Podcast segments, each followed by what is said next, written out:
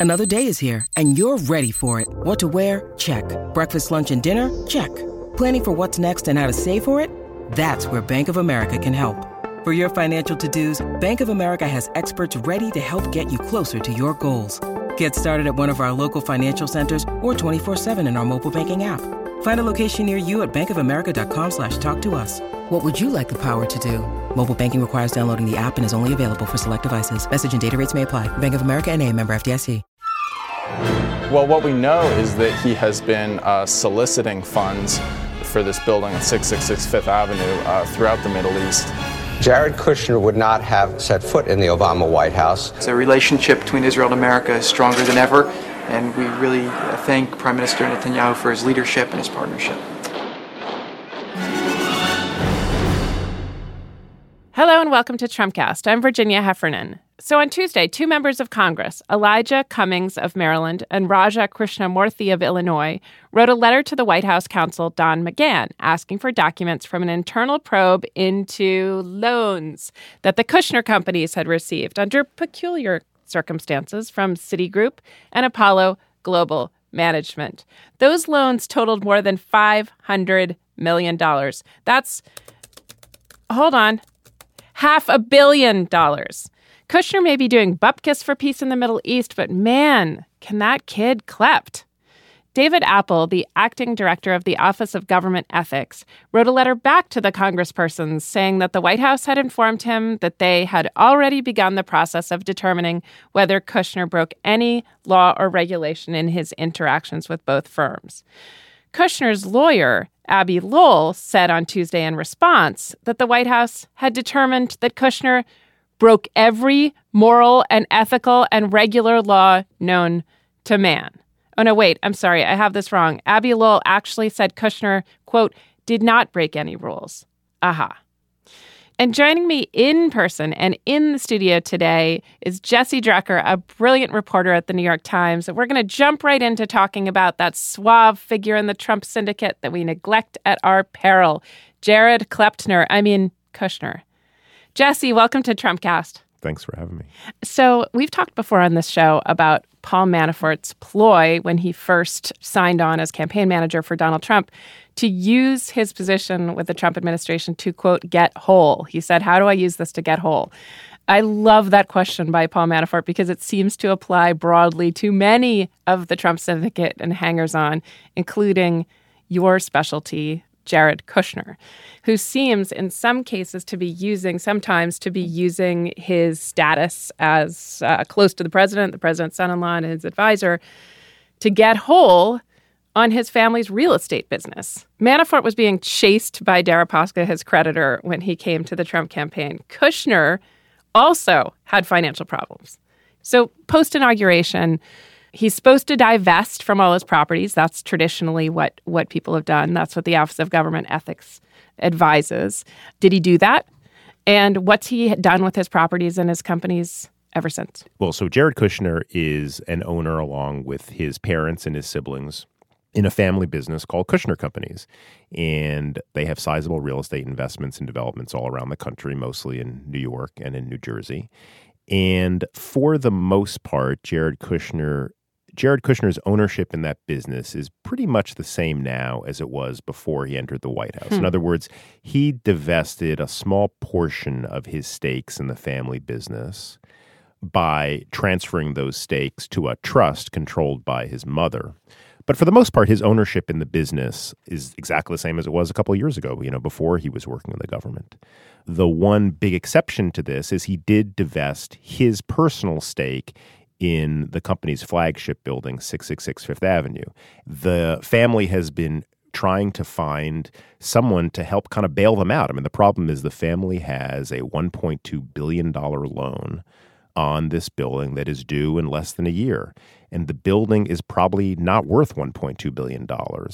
That's the first problem. The second problem is they just don't have enough cash flow to service the debt, the payments they need to make every month. They don't have enough money to do that. So they've got a big, serious problem with that building. So a lot, like a lot of Americans, like a lot of Americans, yes, they are underwater. They, yes, and and so and to try to deal with that problem, They met with Anbang, the big Chinese government-owned insurance company. They, the Kushners, have spoken to people in Qatar, both people in the government and outside the government. And this has raised very serious issues given Jared Kushner's role in the White House, like the propriety of his family having conversations with serious people in those parts of the world about essentially bailing out his family. Um, the match between Jared Kushner and Ivanka Trump, the president's daughter, seems extraordinary in many ways and in the way that these two American real estate companies, American real estate families, initially had a certain credibility, had certain traction with American banks, and then lost that credibility and the, and solvency, and then had to go abroad, but not to London or France or NATO countries. They had to go abroad to increasingly corrupt governments, all, leading up to and you know the Middle Eastern governments are their own issue, but leading up to Anbang, which you know we had Caleb Melby on this show to talk about it. Anbang is essentially indistinguishable, or at least closely uh, tied to the Chinese government. Why do they like not pass go when they make these decisions? Is there no ethical check on a decision like that? Well, I mean, I think that there are you know, perhaps the the sort of most problematic thing that has gone on with Jared Kushner in terms of the company's relationship with prospective and actual investors overseas is in the Middle East, right? Where Jared Kushner's one of the things, just to back up a second, one of the things that is so complicated about dealing with the ethics issues potentially presented for Jared Kushner is that, you know, it's not like he is the head of the Department of Energy or the head of Health and Human Services, where he would have a pretty clearly prescribed set of responsibilities. Who would kind of know, you know, you go to run HHS, you've got a bunch of pharmaceutical stocks, you should probably get rid of those mm-hmm, mm-hmm. or put them in a blind trust or something. The problem is that his um, set of responsibilities is pretty nebulous. Mm-hmm. One thing where it does seem clear, a clear responsibility it does have, though, is having a role in the peace process in the Middle East. And for the last couple of years, the thriving peace process. yeah, well, and in. and one of the one of the um, perhaps the biggest source of foreign capital for Kushner companies over the last couple of years has been from Israel, mm-hmm. both from Israeli banks, from insurance companies, and from uh, just wealthy families in some cases. And we saw this play out uh, in a very stark way last year, where literally a week before Jared Kushner took his first trip to the Middle East as part of that process, his company got a $30 million investment from a big Israeli insurance company called Menorah to help refinance a bunch of apartment buildings that uh, the company owns in and around Baltimore. And so, you know, ethics experts raise questions about what is the propriety of someone who is so heavily invested in a country where he has direct responsibility for our diplomatic relations with that country. Not, not just our relations, but also in trying to sort out the area or kind of do peace in the Middle East, as the president said. So, so you say that he got this loan, what, just week weeks before he arrived in Israel? Yeah, it wasn't a loan; it was actually an equity investment. Menorah, which is a big insurance company in Israel, invested thirty million dollars as part of a refinancing. There, they had to cash out some of the investors, and so they brought them in. And, in Kushner um, companies generally, or in- well, so the way Kushner companies works is like there isn't. Um, Kushner Companies owns hundreds of buildings around the country. Mm-hmm. There's no single company called Kushner Companies uh-huh. that owns the whole thing. There you have, you know, LLCs and, and limited partnerships that own individual properties. Right. And uh, so with Delaware addresses, just yeah, like uh, sure. Michael Cohen's yeah, yeah, company, sure. just like just like plenty of other companies. Yeah. Um, and so what we saw back in in May of last year was that literally a week before he flew to Israel, his company got thirty million dollars from this company in Israel. At Evernorth Health Services, we believe costs shouldn't get in the way of life changing care, and we're doing everything in our power to make it possible. Behavioral health solutions that also keep your projections at their best? It's possible pharmacy benefits that benefit your bottom line? It's possible. Complex specialty care that cares about your ROI? It's possible. Because we're already doing it. All while saving businesses billions. That's Wonder made possible. Learn more at evernorth.com/wonder. This episode is brought to you by La Quinta by Wyndham. Your work can take you all over the place, like Texas. You've never been, but it's going to be great because you're staying at La Quinta by Wyndham. Their free bright side breakfast will give you energy for the day ahead. And after, you can unwind using their free high speed Wi Fi. Tonight, La Quinta. Tomorrow, you shine. Book your stay today at lq.com. So, you know, I, um, if the sins of the father are visited, or this, this is a family bad habit that Jared Kushner has of trying to pay off governments in order to um, get deals and leeway and money for his real estate empire. As you know, both of us know, and I think we talked about when it happened. Jared's father, Charlie Kushner, tried to bribe or grease the palms of Jim McGreevey, then the governor of New Jersey. And uh, that led, of course, to his, I mean, as it does, to his hiring a prostitute to frame his brother in law and so forth. And it landed him in prison. I bring this up because it's the same dynamic, right? It's like court the governments, uh, court government from the small fry in uh, the New Jersey State House all the way to Benjamin Netanyahu and Anbang in China in order to expand your real estate empire or prop it up. Yeah, although I guess although here it's a little bit different, the dynamic is sort of the other way around, right? Jared Kushner is the government now, right? So he's not that the concern that we have with hmm. some of these meetings and transactions is whether by being a member of the executive branch while his company is out there having negotiations and soliciting money from these different institutions in different parts of the world, whether that whether that helps his company, whether that puts pressure on these potential investors. I mean, the best example of this was last May, almost a year ago, when his sister, Nicole Meyer, traveled to China. Mm-hmm. To try to raise money for a project they're doing in Jersey City through this controversial program called EB5, where basically investors, mostly from China, put in money, half a million dollars, into real estate projects and get a green card. And at a presentation where Nicole Meyer spoke in China, where they were trying to get investment money, she said, This project is very important to me and my family. She mm. specifically cited her family. Mm-hmm. And there were slides of Donald Trump and other members of the administration as part of the presentation. And the thing is, she's allowed to do that right? There's nothing to preclude someone who is the member of a politically connected family. They're permitted to cite their political connections. Permitted by law. there's no, yeah, there's no, right. there's no government ethics law that covers Nicole right. Meyer. Now, this becomes more complicated and since then, by the way, Kushner Companies has declared that they are no longer seeking EB5 money for that project. And uh, and also uh, Anbang either backed off them or they yes, backed off that, Anbang that, also. So it's well. sort of similar. Yeah, it's very unclear what's going to happen. Is it the appearance of impropriety, which in you know doesn't usually seem to bother the Trump syndicate, but did did Kushner and and um, Nicole Meyer did the family worry that it it's looked bad to not borrow totally, money? Not totally okay. clear why they've why they're not pursuing that anymore. So let's talk about it's uh, it's now been a month since your extraordinary um, bombshell piece with Kate Kelly and Ben Protess in uh, in the New York Times about these other meetings that led to um, investments. So Jared Kushner, in his capacity as senior advisor to the president, took a series of meetings with people from investment funds and also from uh, governments, sometimes unsavory governments, and that led seemingly led to loans or loans transpired days after, weeks after. Talk me through each one of those. Maybe we can start with Joshua Harris, who's founded Apollo Group Management? Sure. Yes. So um, Josh Harris is a you know billionaire founder, one of the founders of Apollo, which is one of the biggest buyout firms uh, in the world. Also, one of the co-owners of the Philadelphia 76ers. So Apollo has a separate real estate investment trust that it manages that invests by making loans to real estate projects. And beginning in early 2017, Josh Harris began conversations, began having conversations with people in the White House, including Jared Kushner, about a couple of things. One, about a possible job with the administration. And also, he was part of a sort of unofficial group of executives, including other partners of President Trump's in his real estate business, he was one of a number of people do having sort of unofficial meetings advising them on infrastructure. The uh, perpetual never ending infrastructure. Yeah, week. right, which was something that kind of ended up being formed officially and then was disbanded. But before any of that stuff ever happened officially, Josh Harris was one of a number of people who would come into the White House and advise them on this stuff.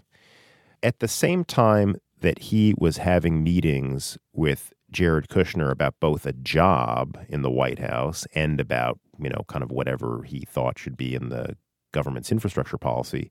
His company was having conversations with Kushner's company mm-hmm. about providing a $180 million loan to refinance an office tower in Chicago. And so this is sort of unprecedented, right? Having a senior member of the government having meetings with executives while their companies are simultaneously in negotiations with those with with the company owned by the the White House official. Right. And so the building in Chicago, you know, unlike 666 Fifth Avenue, he has not divested his stake in that. He is an owner of the building that got that got the loan. And so the conclusion of all this is that by November, they actually did consummate this, and Apollo did give a $180 million loan to Kushner companies. And just to kind of put that in context, that is far and away one of the biggest loans in the Apollo portfolio, which is a huge REIT portfolio. three times the average size, the average loan that they make, and also one of the biggest loans received by Kushner companies um, last year. So that's Apollo. And now I want to talk about another loan, even larger, astoundingly, than the uh, $164 million that Apollo lent them. Um, what about this loan from Citigroup? $325 million to finance a group of buildings, we should say, that are very close very to near, where very we're sitting. near where we are right now. Yeah, I mean, so the the Apollo loan was one of the biggest loans that Kushner companies got last year. The biggest one was from Citigroup. And so there you had a situation where Jared Kushner was also had at least one meeting at the White House with Michael Corbat, the CEO of Citigroup, in the early part of the year. And um, shortly after that meeting, there may have been more than one meeting, we're not sure, but shortly after that meeting, Kushner companies got this $325 million loan for to again to for, for a series of buildings here um, Those are the buildings on the water near the Brooklyn Bridge, right? yes Okay. So, um, you know, what's the precedent for a White House official like Jared Kushner taking meetings with executives of companies who then give loans or who are in the process of negotiating a loan with their their families? I mean, are there? Can you think of anyone when you?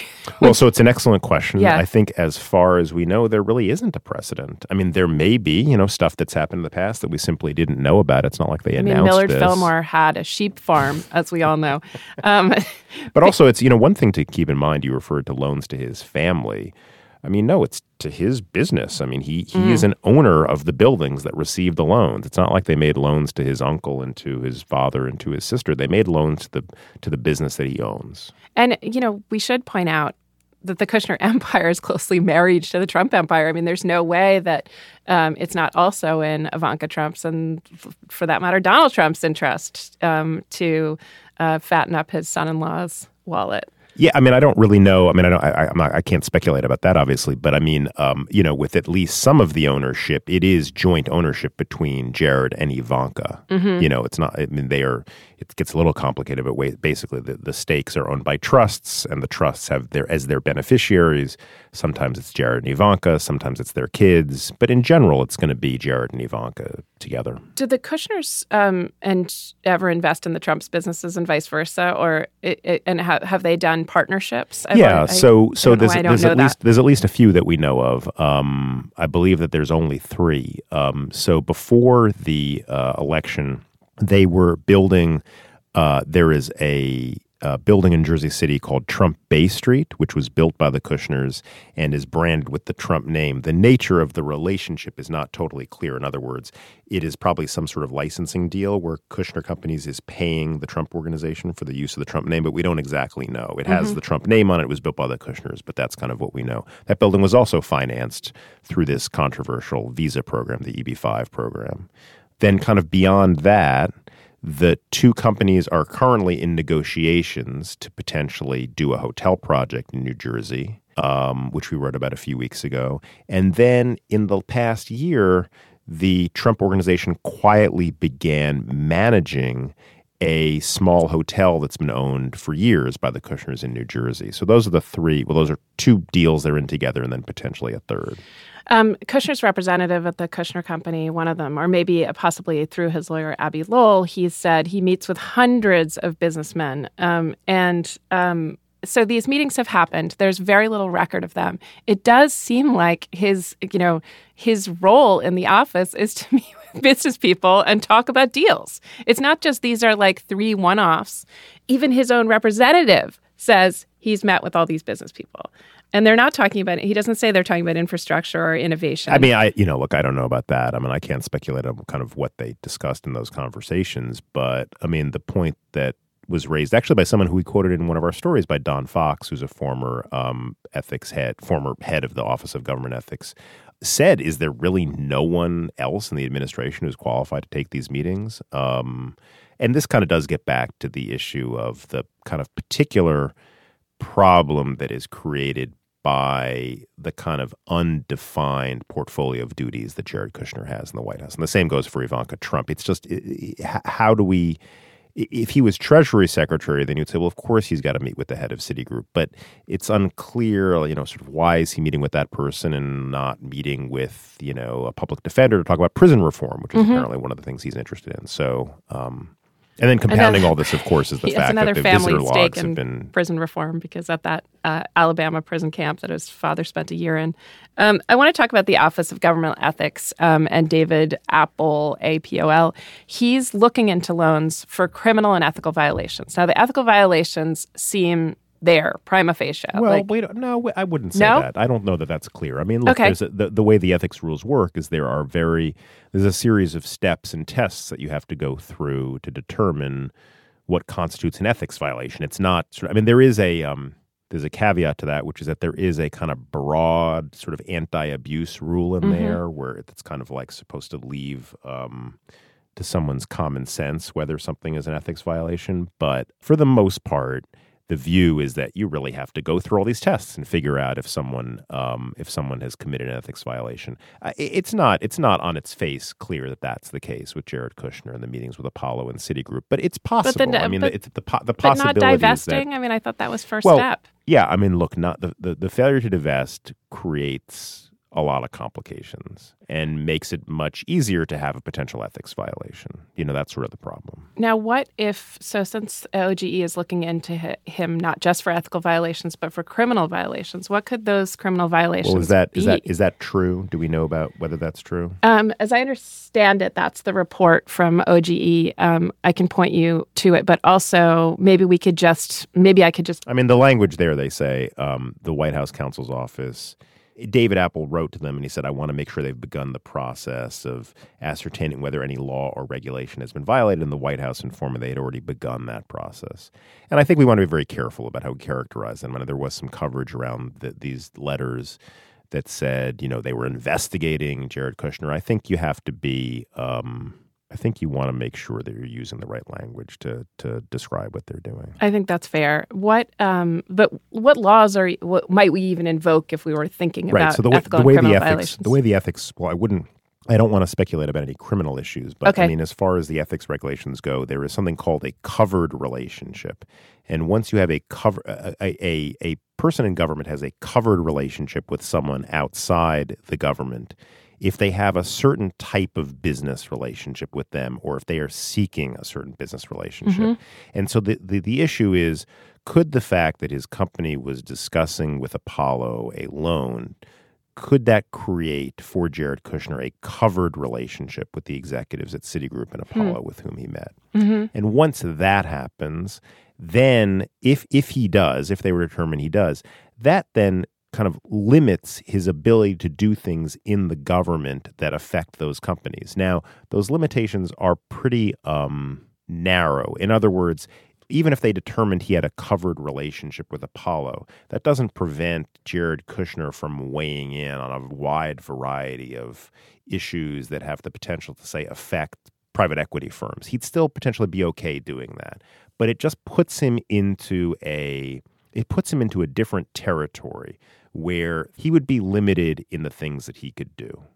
And it's like once you have that relationship, he's kind of getting into um, tricky territory if they determine that he had that kind of relationship. Got it. So, um, so what are you as a as a reporter most? Um, I should. What are you as a citizen most concerned about, and what are you as a reporter most interested in with Jared Kushner going forward? Um, I think that a source of perpetual interest is who is Jared Kushner's company doing business with and attempting to do business with, because for the most part, that still remains a mystery. And then the other mystery is who is Jared Kushner talking to in his role as a government official, and how do those things overlap? I've been talking to Jesse Drucker. He's a reporter at the New York Times and a friend of mine. Thanks a lot for being here, Jesse. Thanks for having me.